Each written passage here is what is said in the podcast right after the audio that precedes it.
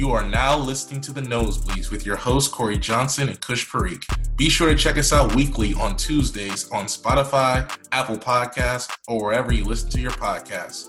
Follow us on social media to stay up to date with the podcast on Twitter at the underscore knowsbleeds. That's K N O W S bleeds. On Instagram at the knowsbleeds and on Facebook at facebook.com forward slash the knowsbleeds. Face all your fears, then get at me. Get so many donuts on them back streets.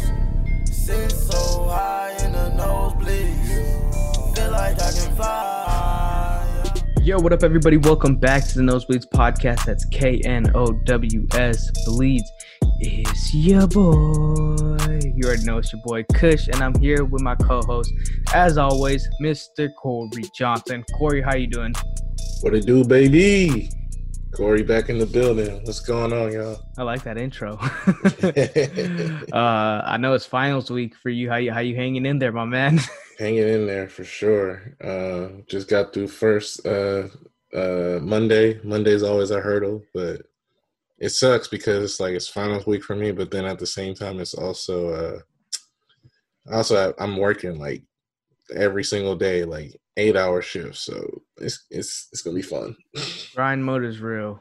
But yeah, good luck to you in finals, man. But I mean, yeah, Mondays are the worst. But I mean, when you get Monday night football games like we just had between the Ravens and the Browns, it's hard not to like Mondays because that right there might have been the game of the year so far. You had the Browns and the Ravens had heavy playoff implications on the line for this game, and it honestly felt like a playoff game. Final score was 47 to 42, and it was seemed like both teams are just punch counter punching each other for a total of 89 points scored this game. So if you had the over on the game, and if you had Ravens minus three spread, which the Browns helped cover with that last play safety, I mean, good job, you bet well. But the Ravens. First, let's talk about the Ravens, man.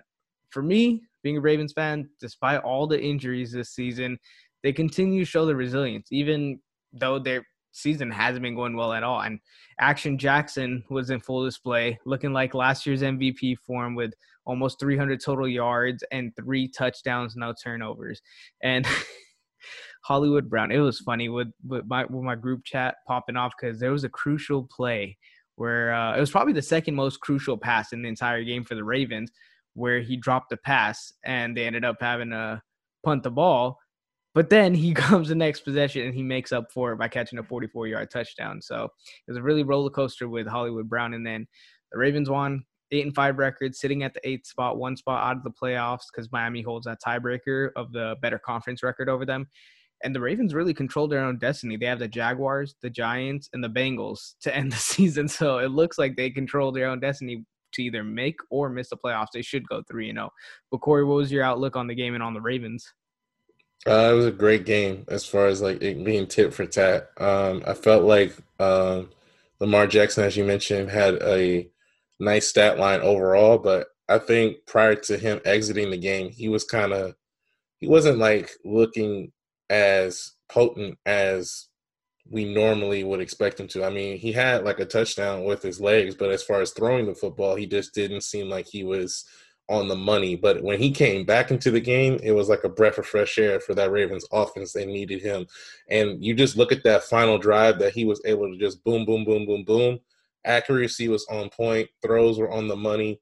He was just sitting in that pocket, really just looked real comfortable, even though uh, the clock's ticking like the, the, the time management of him and the Ravens on that final drive uh, for Baltimore was just amazing, and ended up with the Justin Tucker game field goal. Which can we talk about that field goal? Like go that was so close to missing. I'm like, wow. But it's Justin I can't Tucker. Believe even, he made that. even in his post game interview, he was saying like, I don't mean to make the kick seem harder than it was, just to make it seem like a, that much better of a kick, but the and you saw it all game long. The conditions on the field were bad. Lamar Jackson was slipping. Trace McSorley, who came in for Lamar Jackson, might have torn his ACL or meniscus with a slip, and it, it looked oh bad. God. And then you had Ravens defenders falling all over the place, so it was just bad for the Ravens. Uh, and and Justin Tucker basically said that in such a damp field that's been worn out for almost 48 minutes, it's hard to kick in those conditions. And he drilled it, and that's why he is the best kicker in NFL history. He's the most accurate kicker because of plays like that. All right, let's move on to the Browns. First of all, I'm gonna just say this Browns team is legit. They're for real. Baker Mayfield and the Browns offense seems like they finally found a head coach that suits them well in Kevin Stefanski. They're nine and four right now, still in a good spot to get that playoff spot. And uh, this team will be scary for years to come. Honestly, I mean, first of all, you might have the best backfield in the NFL with Nick Chubb and Kareem Hunt duo. That it's just scary for opposing defenses to go against. And if you're in the AFC North, then you may have to see this for years to come. And seeing the amount of improvement that Baker Mayfield's made with his accuracy and with his poise. I mean, and not to mention they'll get OBJ back next year. So I'm not gonna lie, as a Ravens fan, they look pretty threatening. So, but I mean, it was a tough loss for them, but the Ravens needed the win more than the Browns, and uh, I I think both teams could potentially see each other in the playoffs for uh, round three. Yeah, I think like you said, the Ravens definitely needed this win a lot more than Cleveland. But I think that had Cleveland won this game, that would have been just like a huge, huge, like big time win for for the Browns because that I don't want to say that would have like all but solidified them in the playoffs, but that basically would have made it even that much tougher for their rivals, Baltimore, to get in the playoffs, and it would have increased their chances of getting in. So I mean, I don't know. Maybe if they don't end up making it to the playoffs, we might look at this uh, at the end of the season and be like, that might have been like turning point in their season. But like you said, they're sitting pretty comfortably at nine and four. The offense is starting to turn it around, and kudos to Baker Mayfield. I mean, didn't get the win in this game, but definitely has started to look a little bit more comfortable at the quarterback position as weeks have gone by. Um, after you know not looking as polished as he was in his rookie season, in his rookie sensational uh, season, he's definitely started to look more solidified at the quarterback position. He's starting to look more positive, more like a leader on the field. And you just saw um, he made a lot of different plays eh, with his legs, with his arm, and just eh, each time that the Browns needed um, them to to to score, um, Baker Mayfield was right there to try to get his team in a position to win. And did pretty much all he could to put his team in a position to win, but ultimately they just came a bit short. Let's move on. We got we're gonna go with contender or pretender, where we basically talk about each division leader and one team that you we think that might shake up the playoffs um, as a wild card. So let's start off with the division leaders in the AFC. Let's start off with the Super Bowl defending champs, the Chiefs. Contender or pretender? I think I'm going to say the Chiefs are definitely a contender. I mean, defending champs, yes. A lot of people have questioned whether or not this team still has the. When we looked at the schedule prior to this uh, the season starting, a lot of people thought like this is going to be like a really tough year for the Chiefs. But so far, they've had some very minute slip ups here and there. The offense is still looking potent. I would probably say the defensive end is kind of shaky just because of the fact that you know we've seen them have to come we've seen the chiefs have to come from behind several different times throughout the course of the year just uh this past week against the dolphins had a 10 point deficit and then they ended up being able to uh, pull out the victory in the end but ultimately with the chiefs i think that defensively is going to be the story of whether or not they repeat as champions because we know what the offense can do. We know what Mahomes can do. We know what Travis Kelce, Tyreek Hill, and that juggernaut offense can do. But defensively, you know in the postseason as much as I do, Kush, that it all comes down to can you stop your opponent? And at the end of the day, while yes, you can outscore your opponent, it's just if the Chiefs have to come from behind, I just don't know if they're going to be able to duplicate what they did a year ago and have to come from behind every single time like they did in the postseason uh, in order to become Super Bowl champions. Because that is just that's too much to to put on the shoulders of Mahomes. Which, granted, he did it. Uh, uh, uh, he did it last season, but I just think that's way too much to put on your quarterback, especially a guy who you're counting on being your future uh, going forward.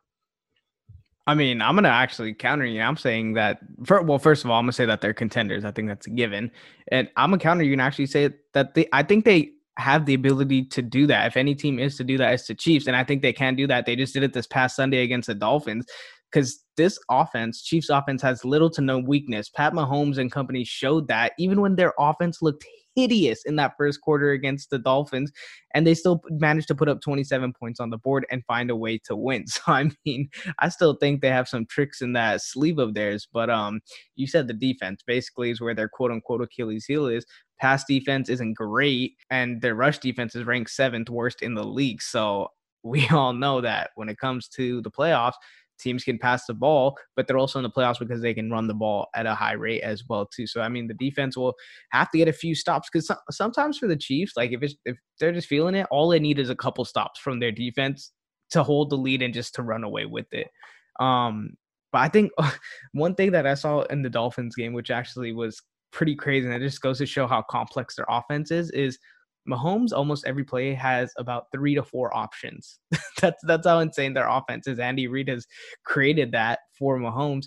And the Dolphins, basically, when teams game plan for them, obviously you take away the first options, which leaves another two or three options available, which has become somewhat the norms for Mahomes and Chiefs this entire year. But against the Dolphins, it was a simple plays. They were sometimes leaving the number one option open and getting the second, third, fourth option, and it was throwing Mahomes off. And he was that's why he threw what two picks in the first quarter, and mm-hmm. it just threw him off.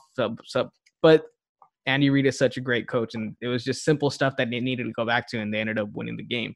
So I mean, if if teams can somewhat work that their magic and try to throw the Chiefs off their game and then go on offense and take a big lead, then I could see the Chiefs being in big trouble. Let's move on to the AFC North division leaders. We have the Steelers. I'm going to start off and say they're pretenders. And this isn't Ravens bias by me, but I've been saying that the Pittsburgh frauds had a successful undefeated season so far because they benefited from an easy early schedule.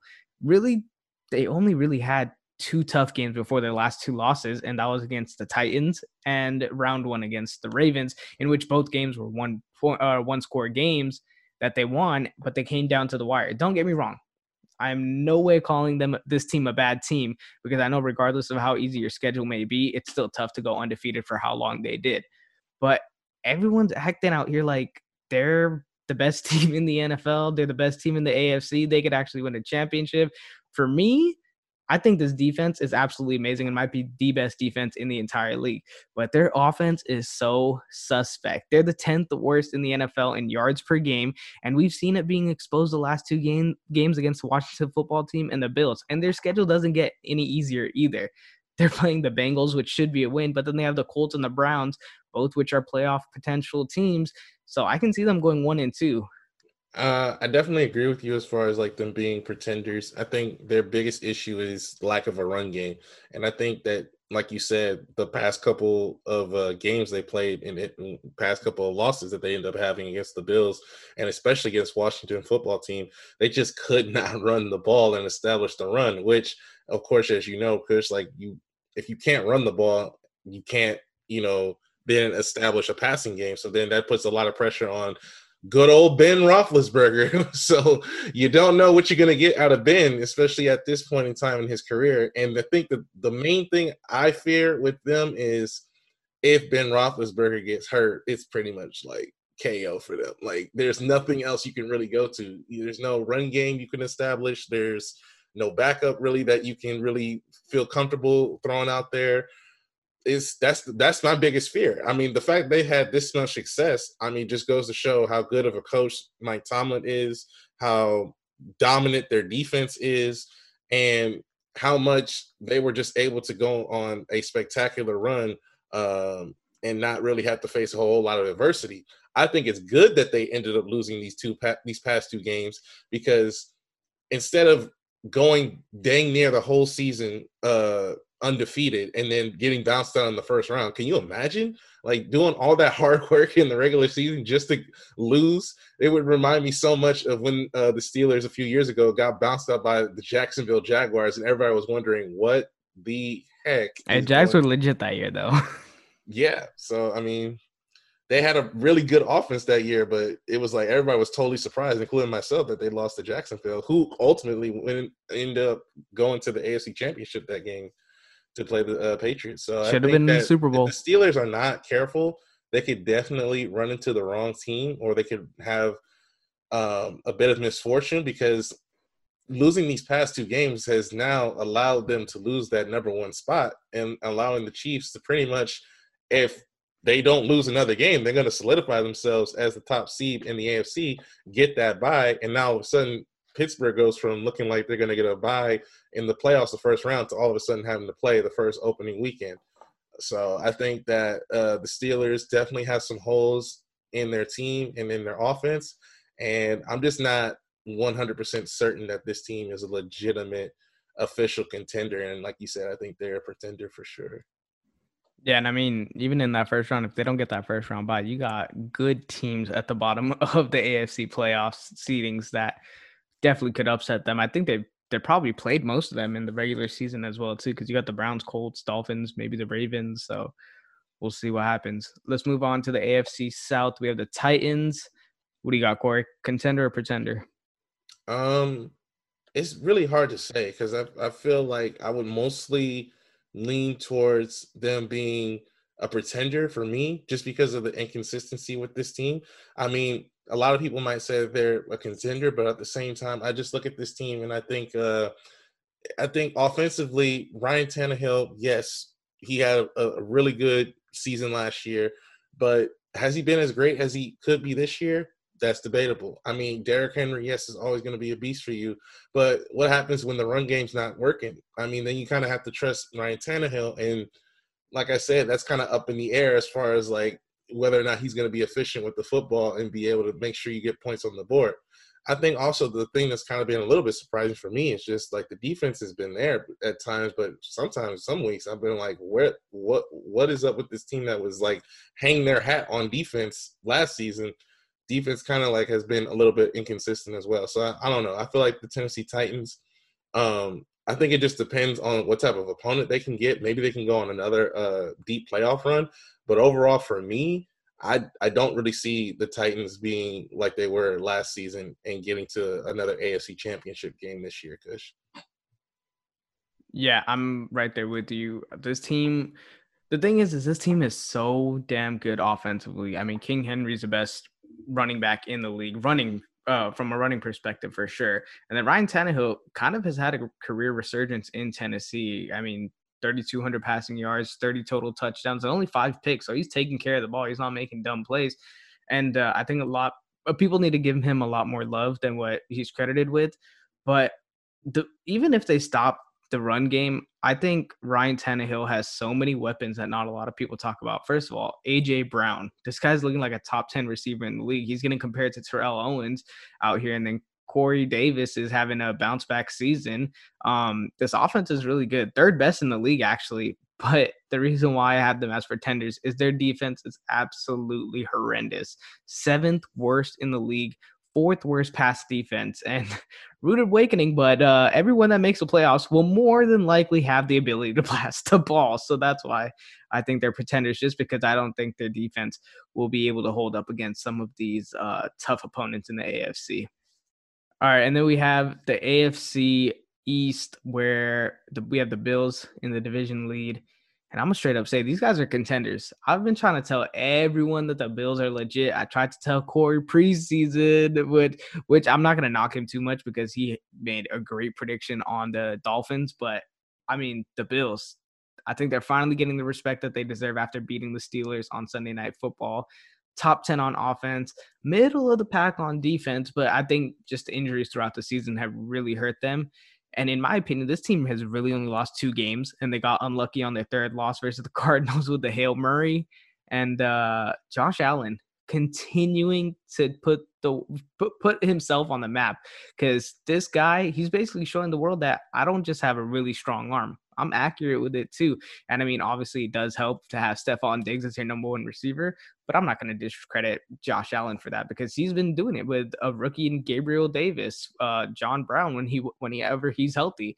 But um, and this team has proven that they can beat playoff teams. They've beat the Dolphins, they've beat the Rams, they've beat the Titans, the Seahawks, and the Steelers.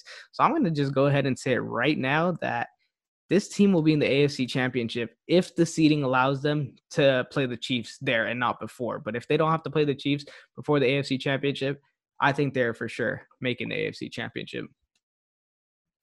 Yeah, I think like you said, because the, the main thing was like the injuries. But uh yeah, I'll admit, like preseason, I was not high on the Bills for sure. I felt like everybody was kind of hyping up the Bills to go ahead and win the AFC East. And I'm just like, why? But I definitely see it now. Like as far as like, especially with Josh Allen, I didn't really think that he uh looked like the guy who he is right now the past couple of seasons. I felt like he was still a project. He was like you know this guy with a strong arm but i'm just waiting and waiting. And credit to buffalo for sticking with him because they could have easily given up on him and moved on. But they finally got that quarterback. And if you notice the teams that have their quarterback are the teams that are in the playoff hunt and are in the playoff picture. And and understandably so. I mean, I feel like uh, Bills Mafia will definitely be proud of the fact that their team, like you said, can legitimately go on a deep playoff run this year if the seating is right and if they, you know, get the right matchups and the stars kind of align for them. But overall, I think like if Buffalo um, stays healthy down the stretch, and if they don't uh, get any sort of like major injury going into the playoffs, this team could do something seriously special as long as, like I said, they avoid any serious injuries. But I mean, we'll have to wait and see because honestly, I mean, the past couple of uh, opportunities they had in the postseason, I mean, it was it was kind of tough. It was kind of tough, but it'll be interesting to see. You know, Josh Allen can he get that first playoff win and be able to get them into that AFC Championship like you uh, predicted? They'll definitely have home field advantage if they lock up that uh, division title because if it's snowing in Buffalo, whew, it's going to be tough for opponents to go over there and play. All right, but let's move on. We're going to go with one team in the AFC wild card or that are in the hunt for the wild card that we think can upset teams in the playoffs. Cory, I'll let you go first. Who do you have? All right. So if we're looking at the teams that are currently in the hunt right now, I mean, we got the Browns, we got the Colts, we got the Ravens, we got the Raiders, we got the Patriots, we got the Broncos. I'm gonna straight up just discount the Raiders, Patriots, and Broncos. I don't even see those teams there. Um, the Browns, we already mentioned, they have a pretty solid all around team, but I just feel like with new coach and the missing of OBJ, not too sure if that team is going to be able to, you know, pull off an upset here or there, especially if they have to face like a team like the Steelers or the Chiefs. But and then with the Colts, they've just been really, really inconsistent for me, and I just I, I can't rely on old man Philip Rivers. But with the Dolphins, that's the team I'm gonna have to rock out. I feel like Brian Flores did a tremendous, tremendous job with this team. I feel like this team overall has surprised the living daylights of everyone. And maybe they just were like a regular season team, but I feel like if they get into the postseason, any of the teams that we listed right now that are uh, for the contenders and the pretenders and, and are currently leading in their divisions, I feel like the Dolphins have a chance against any of those teams. They proved it against the Chiefs. Uh, they just came up a little bit short. I feel like they would give the Steelers a good test, the Bills a good test, the Titans a good test. And either one of those teams, I feel like they would give them a good money's worth shot. And I'm not saying that they were guaranteed to beat any of those teams, but I feel like they would be in the game and they could potentially pull off an upset. And all you have to do to pull off any sort of upset is just keep the game close. If you have the lead, try to secure it and just put the pressure on your opponent because you're not expected to win. So all you got to do is just hang around and stay around. And as long as you stay within striking distance, you are putting the pressure on your opponent and you could maybe steal the game. So I feel like the Dolphins are definitely a team that could do that if they are able to get into the postseason. Yeah, I'm right there with you, honestly. I mean, I want to rock with my Ravens, but I honestly, with the amount of injuries and the way they've looked this season, I don't trust them this postseason. And uh, I'm going to rock out with the Dolphins as well, too. And I believe you had said this in the preseason as well, but you said Brian Flores was going to win Coach of the Year. I did. I, I, did say that. Yeah, and honestly, if the Dolphins can finish out strong and even going two and one, because one of their games is against the Bills, and that would be a tough one, which I don't think they win. But I think even if they finish two and one, Brian Flores will win Coach of the Year just because of what he's been able to do with this team and how every loss of theirs has been a close game. They've all been one possession except Week One against the Patriots, which was they lost by ten points. Um, and he's doing this all while grooming a rookie quarterback at the same time too. So shout out to Brian Flores and um, I, I, actually I know Cody's gonna like this episode for sure, just because we're hyping up the Dolphins so much. Um, and you know what's funny? And you know what's funny is that like Brian Flores, for all intents and purposes, I have not heard anybody mention him as like being a quarterback whisperer. And meanwhile, you got Adam Gase with the Jets, supposed to be oh, a quarterback God. whisperer with Darnold, and you just seen the regression get worse and worse and worse and worse. And I'm just thinking, like, man, like, kudos to Brian Flores being able to make that change and I mean, he made that change from Fitzpatrick to Tua when the Dolphins were winning games. So I mean, it wasn't like they were struggling and like, oh, just throw out Tua there because I mean, it's like. And his first game was against the Rams too, which we'll get exactly. into in a bit. So that's what but... I'm saying. Like, kudos to him to do that because a lot of people were kind of looking at that like, yeah, you want to see the rookie quarterback go out there, but does that mean that the Dolphins are like trying to tank for a draft pick or are they trusting Tua to be the guy? And so far he's been their guy, and there's been no complaints in Miami for sure. Yeah, and for me, I, I the Dolphins don't necessarily have the pieces to win a championship this year, but they definitely have the coaching to do so. So that's why I think they can definitely upset some of these teams that are in the playoffs. And mind you, they've been so banged up with injuries and COVID, and they still have an eight and five record. If everyone's healthy and they make the playoffs, they they could see no, sorry, they will upset teams. All right, let's move on to the NFC. We got the NFC North Packers. I'm gonna go off and say contenders. Where is Aaron Rodgers? This dude ages like fine wine and only and and seems to get better despite the organization not getting him help at wide receiver for some odd reason. Um, I mean, if you look at him right now, his he, he's having an MVP season, almost 3,700 passing yards, 41 total touchdowns, and only four picks at the age of what? What is he? 37, 38, something like that. Um, and then I mean, it helps to have a guy in the backfield like Aaron Jones and Jamaal Williams, and then Davante Adams continues to score 12 touchdowns in his last eight games, and he scored in eight consecutive games, which is absolutely insane. So we know the offense is there, and the offense will create po- problems, and it's a Super Bowl caliber offense. But the defense, this was their big Achilles heel last year. Their run defense was so bad. But this season, 12th best defense in the league, and they've slowed down the opposing uh, run de- uh, offenses compared to last year. And they made the NFC Championship last year. And in my opinion, I feel like they only got better from last season. Yeah, I completely agree with you. I mean, it's the, the their defense is like far from the defense that got steamrolled by Raheem Mostert in the NFC Championship game against the 49ers. Mostert ran all over him. All over him. All over him. And like that was just, I think, a big wake up call for them. But like you said, Aaron Rodgers has been the big time story for this team. I mean, the fact that, like you said, didn't get a whole lot of support as far as getting a top tier wide receiver or some sort of position player or weapon that he could utilize in the draft or free agency but he said, Hey, I'm gonna make the best of it. And kudos to Aaron Rodgers because a lot of people were saying that he already has one foot out the door and he's ready to get the heck up out of Green Bay. But he's been focused entirely on just playing and doing his job. And so far, he's been putting up the numbers, like you mentioned, and he's been putting together a very good MVP caliber season. I think I would definitely put them as contenders, no doubt. Um, one of the things that I guess would just make me feel legitimate and like solidify with them as if like their defense started to, you know, pick things up a little bit more. I mean, beggars can't be choosers. I mean, the, the Packers defense at this point is kind of what it is. But overall, I mean, just thinking about it, like when Matt LaFleur first came into the fold and how like everybody was saying like, oh, Rodgers is gonna hate this guy, these guys are gonna be butting heads. And you look at what those two have done together. I mean, making the NFC championship game, and now once again, the top of the NFC, currently holding that number one spot and on cusp of maybe getting a first round bye. I mean, I think things have been all rosy and fine and dandy between those two. And so far, the Packers would uh, be uh, in a very good position uh, thanks to Aaron Rodgers and the way that he's been playing, and Matt LaFleur the way that he's been coaching.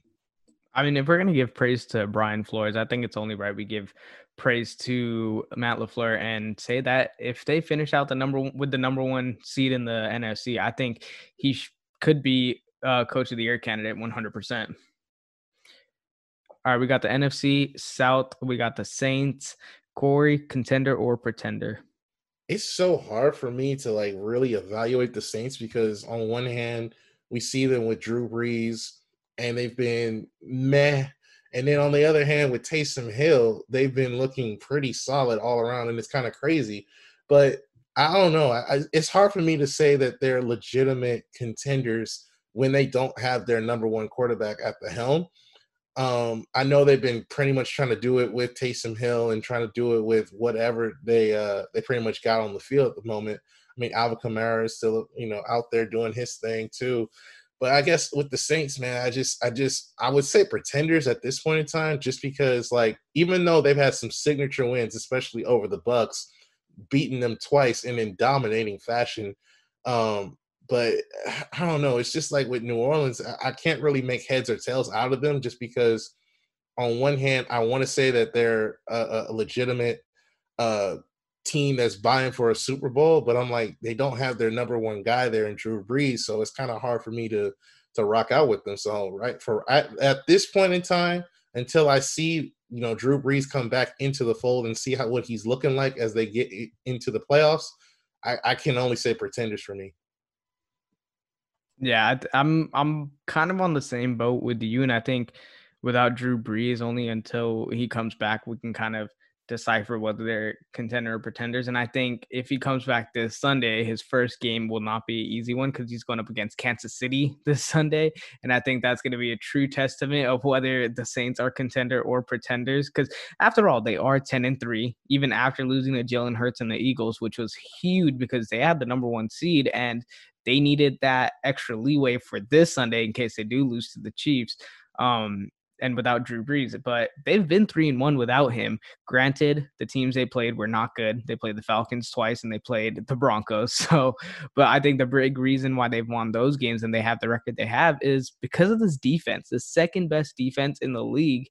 I mean, they can do it in the pass, they can do it in the run, and they're just that good defensively. And if Drew Brees can get back into the swing of things and end the season um with uh, with all things all cylinders firing and he and he doesn't have any bad luck in the playoffs anymore. Cough cough, Minnesota Miracle, and a terrible non PI call.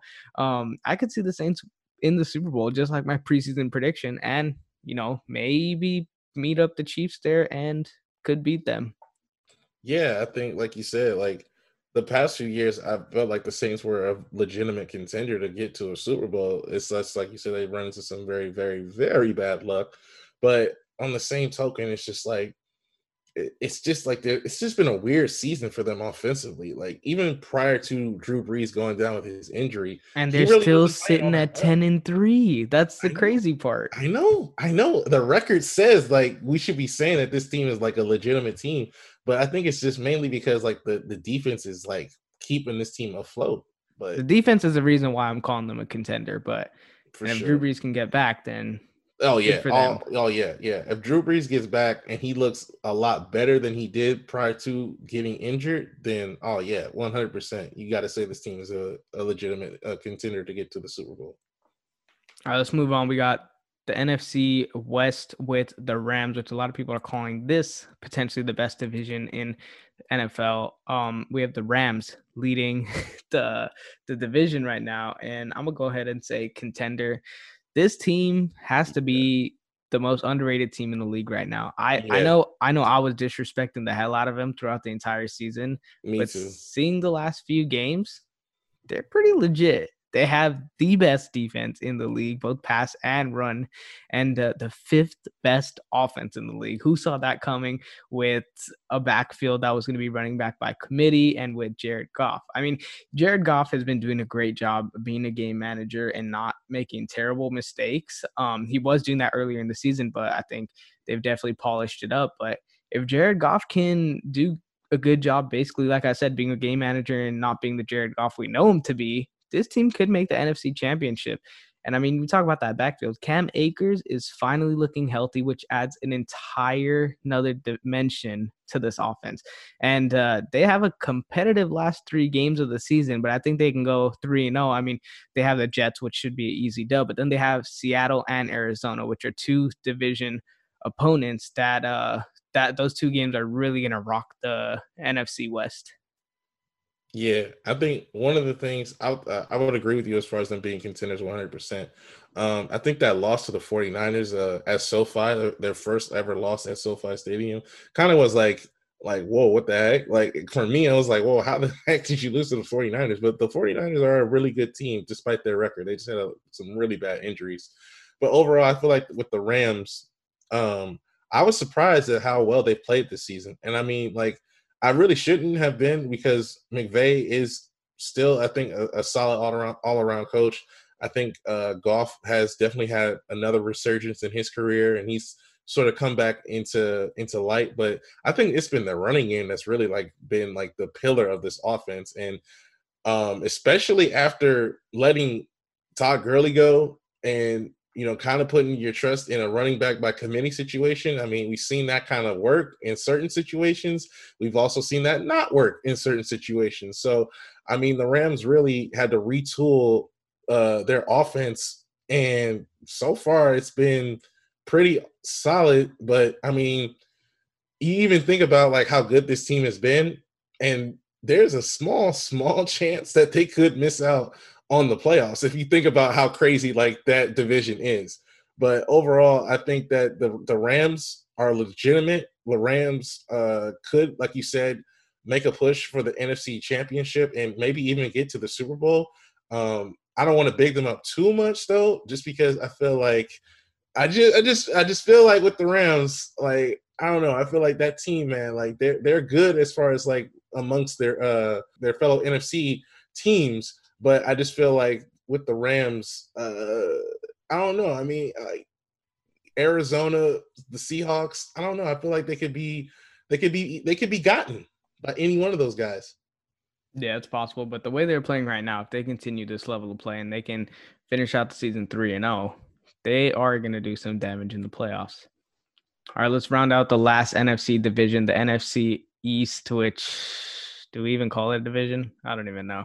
But basically, we have the Washington football team as the division leaders right now. Who knows if they're going to even be the division leader by the end of the season? The fact that the last place team still has a chance to make the playoffs, and it's just ridiculous how crazy that division is. But Cory, you have them as pretender or contender? I'm gonna say pretender for the strict reason of uh it's kind of just weird how this team is is winning games at the moment. Like when you think about it, like they've gone through how many quarterbacks, and, and, somehow they're still able to get victories. Um, this team's defense at times has been really scary. Like you saw, they shut down the Steelers, but then on the same token, like they they could be they could fall victim to a team like the Giants or the Jets. So I mean, like uh the Washington football team, I think like this has been a really good overall season from where you look at all the drama that surrounded them in the off season, and then you look at, you know, kind of like where things kind of went for them. I think that this was a really good, despite whether or not they make it to the postseason or not, this was a really good season for them. And I think uh, uh, that has a lot to do with their with their defense and with Ron Rivera uh, sort of uh, coming into the fold. But they have got to figure out what's going to you know be the situation as far as with quarterback, especially if Alex Smith is not going to be able to go. Because um, I think he's obviously going to be their guy, their go-to guy. Um, but if he can't play, then I mean they gotta they gotta be able to still pick up victories. And I just don't know if they can continuously do that. And if they get to the postseason, can they be able to, you know, rise up against you know all that's going up against them and be able to to take out a team despite their bad record and playing in a very very bad division. Yeah, I mean, first of all, I'm pretty pissed that we even have to talk about the dis- division because I feel like we should be giving this division no attention. Um, but no disrespect to Washington football team, but their record is what it is for a reason. Um, and like you said, they're having major quarterback issues right now. Dwayne Haskins is looking like he may be starting this next week, and uh, that, that's just all bad for me. Um, but I will say their defense is so fun and so good that like for coming years, that's they're they're gonna build that team off of the backs of that defense. And Chase Young might even win rookie of the year defensive because I feel like he has just been able to unlock another gear, another level to this defense, kind of what Nick Bosa did with the Niners last year. Um, and I think this this team can give a playoff team in the first round maybe a run for their money or a little scare, but I don't really see them doing anything. But that defense, I'm just gonna say years to come, if they can keep that defense together and no injuries, and they can just get a quarterback, um, because they have weapons on offense. Antonio Gibson's a baller. Uh, Terry McLaurin's a baller. Um, Logan Thomas, baller. So I mean, they just need a quarterback and bolster up that offensive line. And this team could be a division, a legit division winner, not a not a five and seven, six and eight, whatever the hell they are, uh, division winner. All right, now same thing we did with the AFC. We're gonna do that with the NFC with one team in the wild card or in the hunt that you think can upset a team in the playoffs. Cory, I'll let you go first.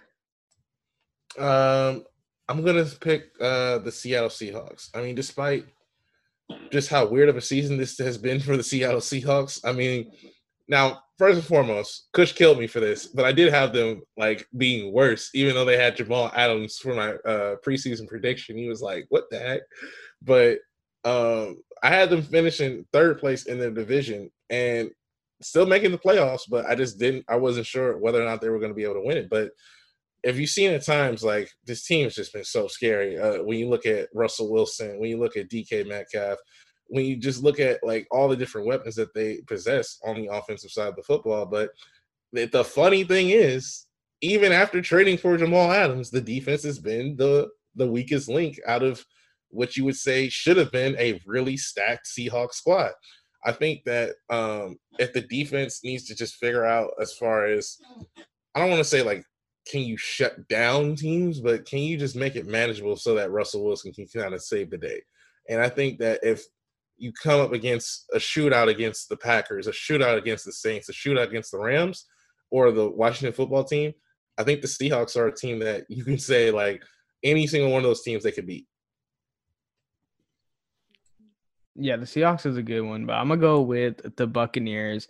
I had this I had this team going 15 and 1 and playing the NFC championship game. And now here I am saying that they could upset teams, but you know, they I still think that they're pretenders, but I think that they can upset teams. And um, I talked about it last episode, but basically the big story was how good their offense looked, and it looked like a damn fantasy team.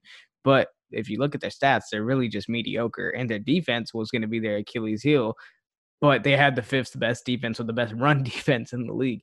So I really think that it, this defense, if if the if the offense can somewhat start clicking and Bruce Arians and Tom Brady can somehow magically get on the same page with one another, uh, I I could see them potentially upsetting people because I mean their last three games uh, being pretty easy.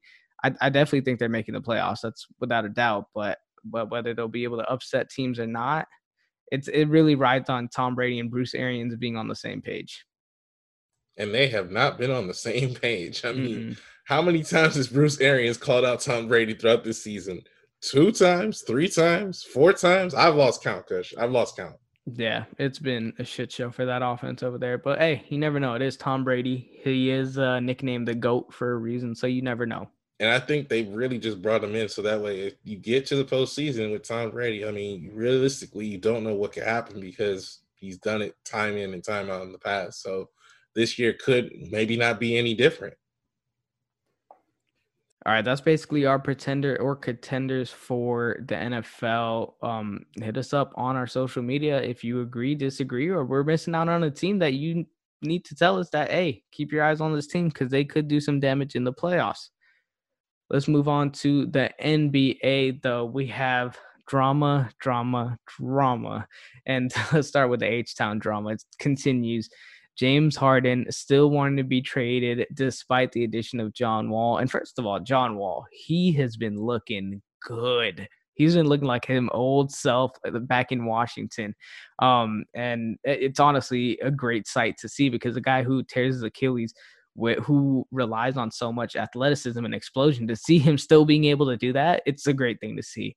Um but Love yeah to see it. still beside despite that james harden still like get me out of here basically.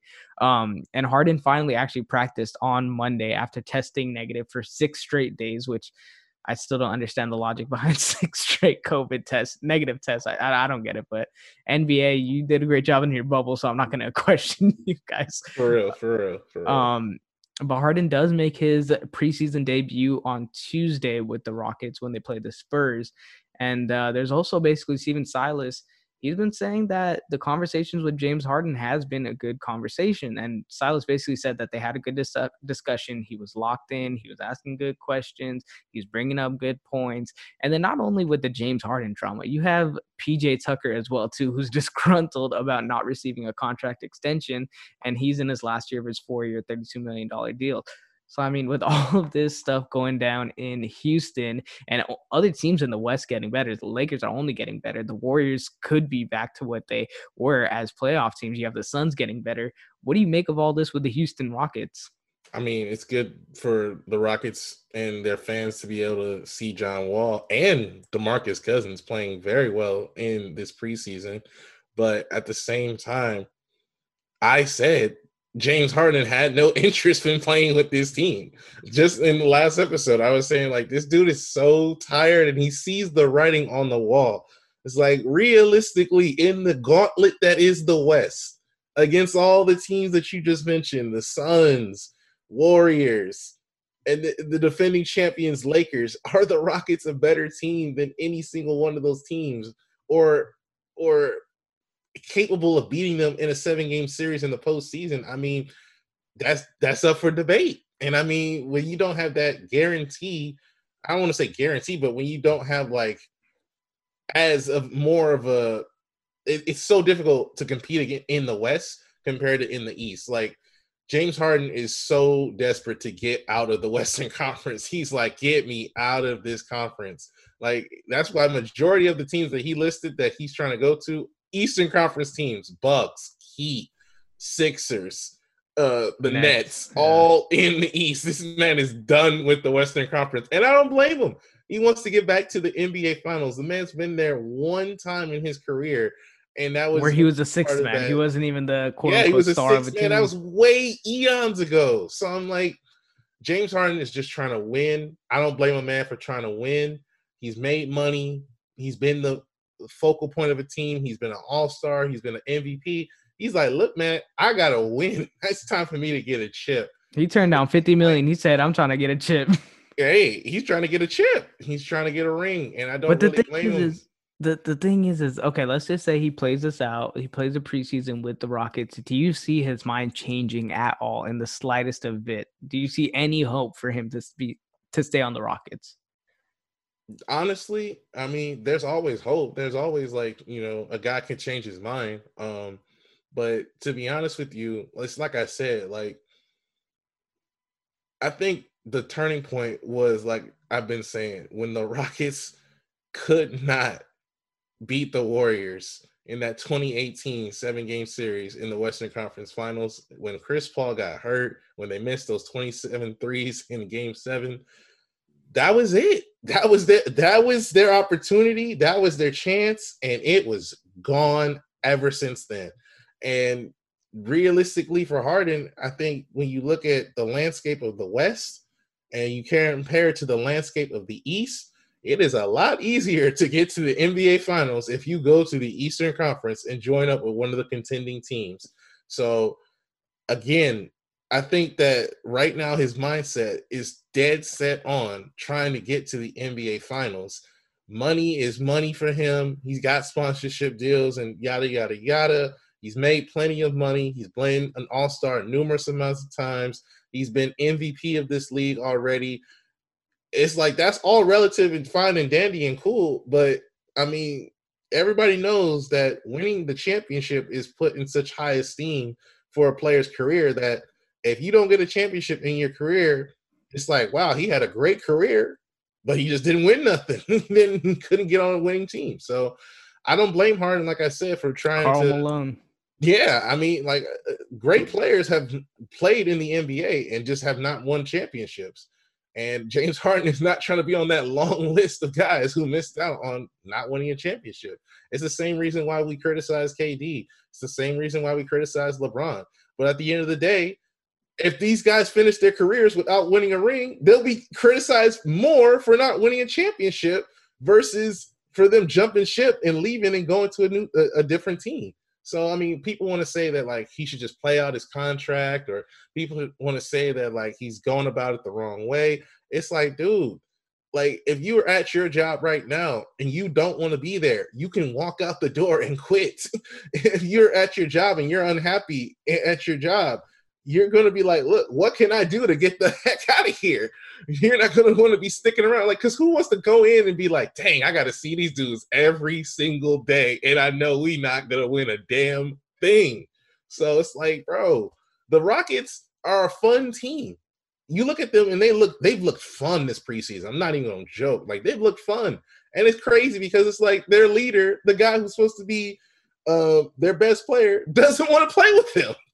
so, and that's not the only. Th- I think the biggest thing that's kind of getting brushed under the rug is the fact that they have a brand new head coach too. So it's like James Harden barely just had his first practice with him. He's having his first game with him, uh preseason game, mind you. And it's like, are they even gonna be on the same page? Is it gonna be is he really gonna be a coach or is he gonna kind of let James Harden do whatever the hell he wants, like Mike D'Antoni kind of did, and let the offense just run through him? So I mean that's also a big thing that I think factors into James Harden wanting to be there and not wanting to be there.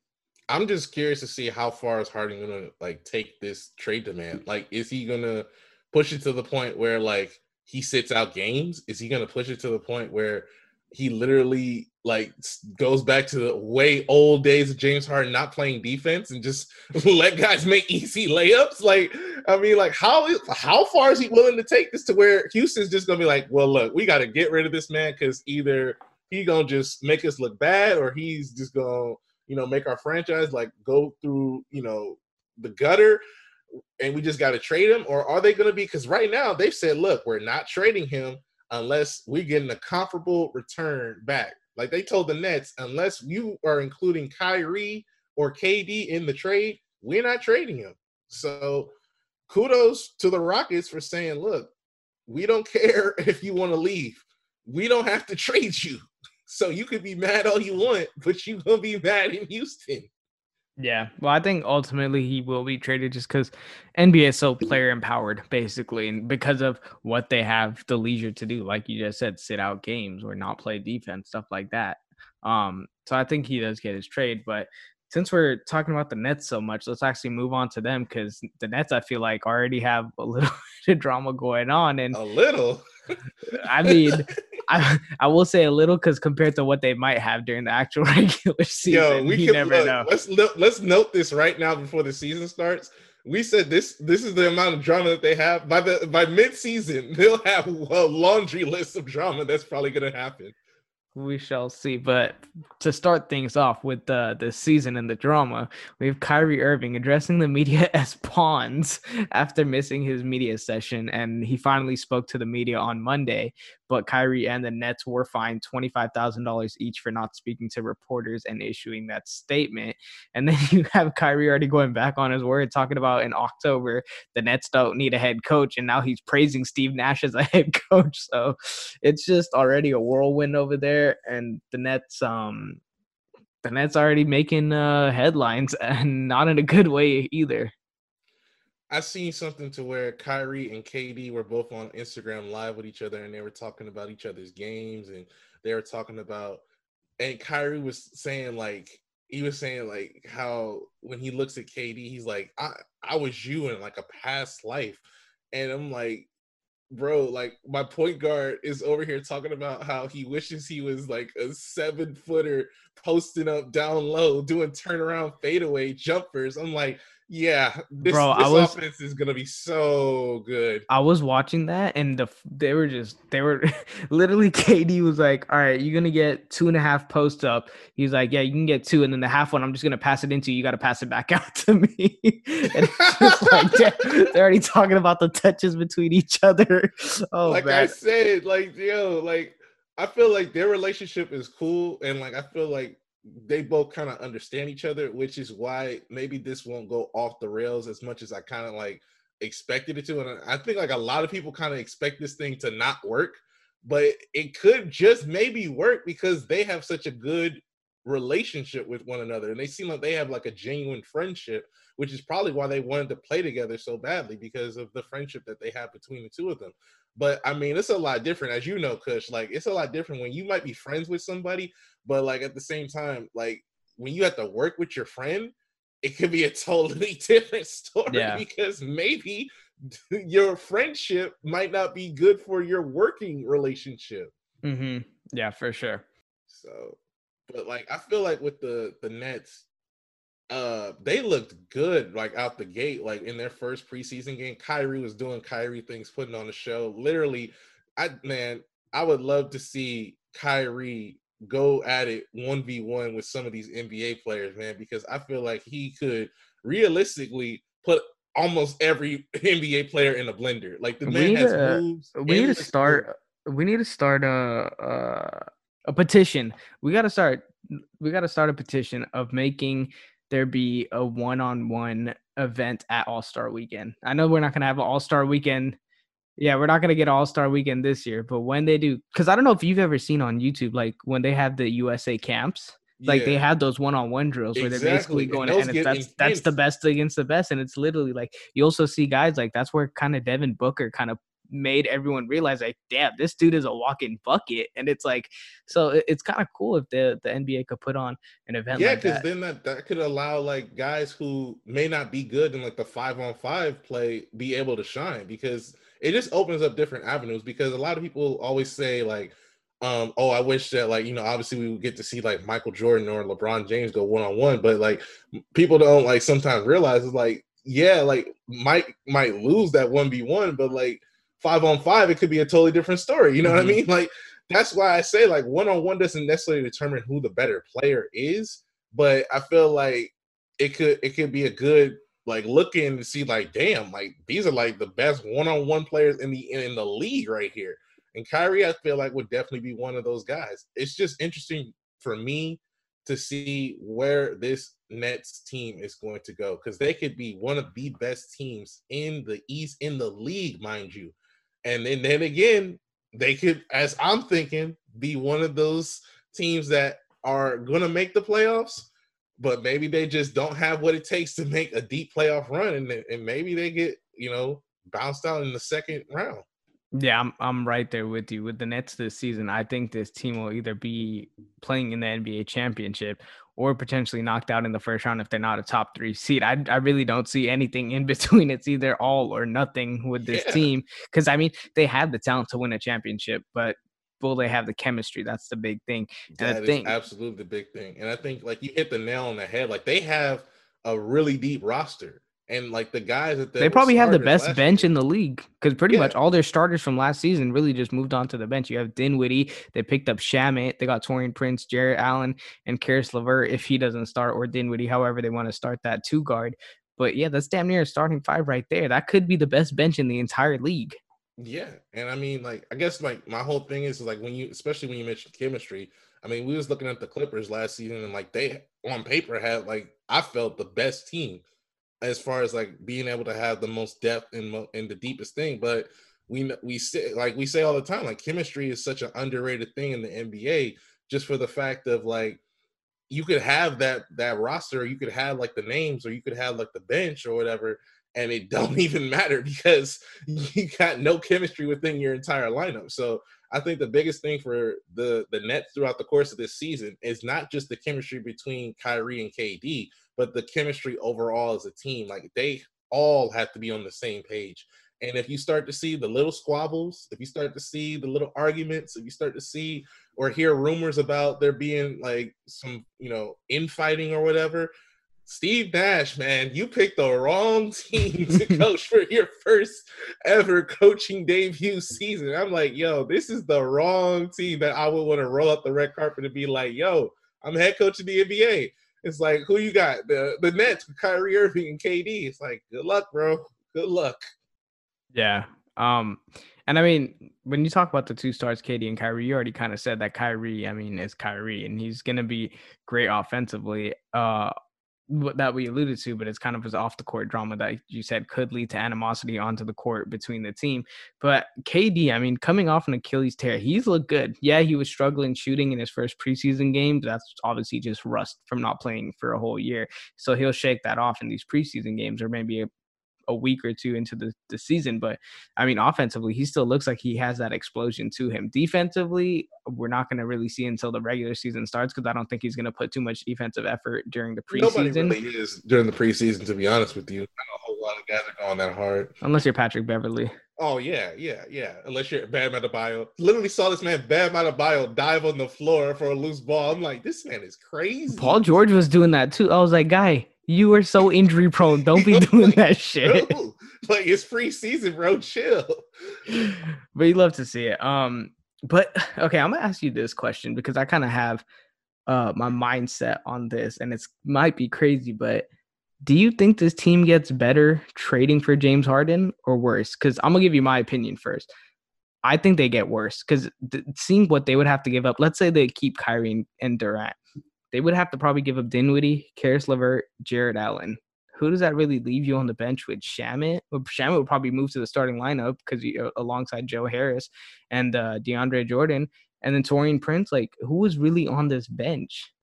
Like exactly. So yeah. I, I honestly think that if this team, if the chemistry is is is somewhat good, and you can see that okay, this team is still a contending team, even with the on, on the court and off the court with their chemistry. I mean, I think trading for James Harden could be an L for them because that's another ball dominant player that needs the ball, doesn't really play off ball. Not saying he can't, but he really doesn't. I don't think we've ever seen that since what his second year in the league.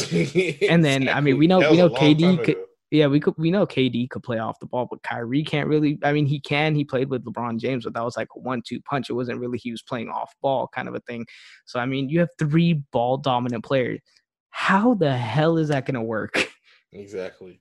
I feel like, like you said, they would definitely get worse, and it it it would probably like ruin the chemistry throughout the entire course of their whole entire team. You like you would gut your whole team literally just for this season.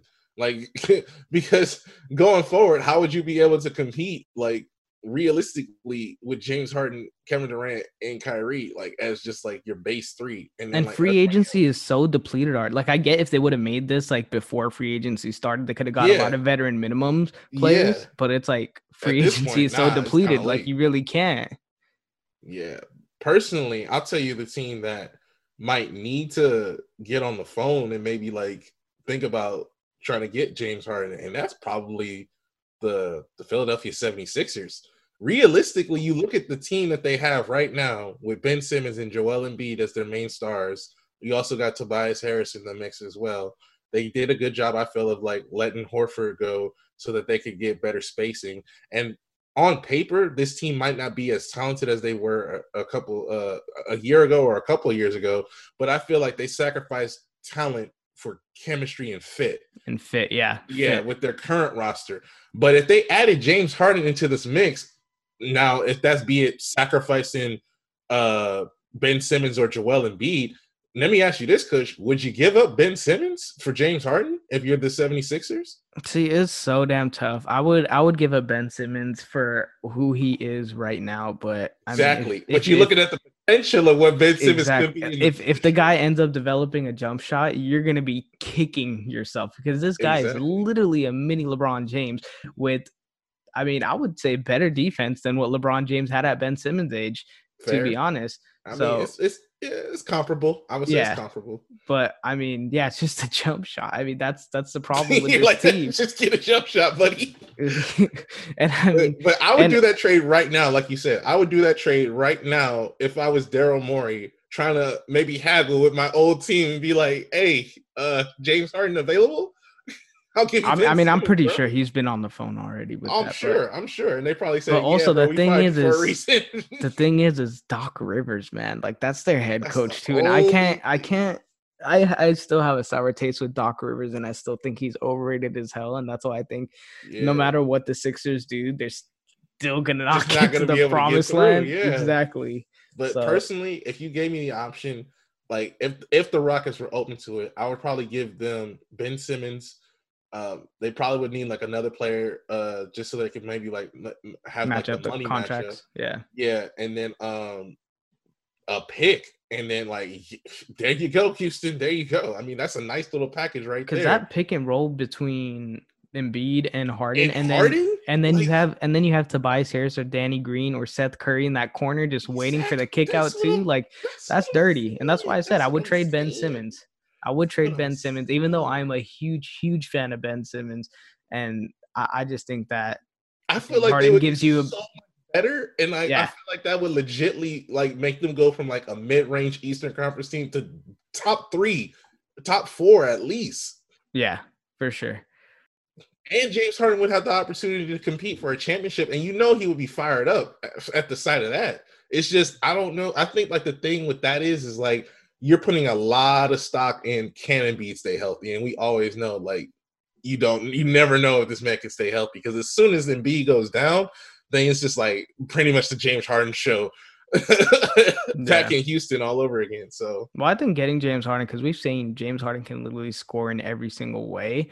That I think it could definitely take a lot of the pressure off because when you're when you're Pep Ben Simmons, you're at the three point line, you're playing six, seven feet off of him and basically denying that entry past him and beat or whatever. So I think with James Harden there, will definitely space the floor and less physical contact with uh, Joel Embiid, which could help his durability.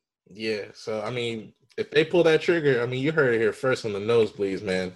Ben Simmons for James Harden. What would y'all think? Y'all think y'all doing that? Imagine if the Bucks and the Sixers meet up in the playoffs. You have James Harden going up against Giannis Antetokounmpo. oh, the hatred between those two guys is actually hilarious. I don't know if it's definitely hatred per se, but it's it's. Oh it's yeah, that's right. saltiness. Because didn't Harden say like, "Yo, I wish I could be like seven, seven or feet tall. Like my, my offense would be so easy, and it's just like damn. Well, because Giannis took MVP from him. I'm not gonna lie, he did. Not not this past year, but the year before that, that was James Harden's MVP. He averaged 36 a game. Come on, I multiple Bradley 50 Beal point triple what, doubles. thirty points, and didn't get an All Star, bro. So I mean, Yeah, I don't that- know. That's the NBA know. voters for you, basically. I don't know. I don't know. I mean, a man averages thirty points and can't get an All Star. So Yeah, that's literally the NBA for you.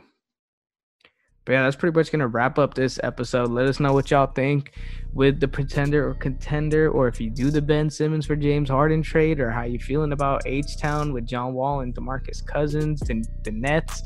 If you think that you know chemistry is not gonna be an issue, let us know on our social medias. We're on Twitter at the underscore knowsbleeds. That's K N O W S bleeds. Instagram, the knowsbleeds on Facebook. Check out face or check out the Knowsbleeds podcast. And uh, if you're listening on Apple Podcasts or Spotify, give us a five star rating. Really appreciate that. But other than that, I think we out. Deuces. See ya.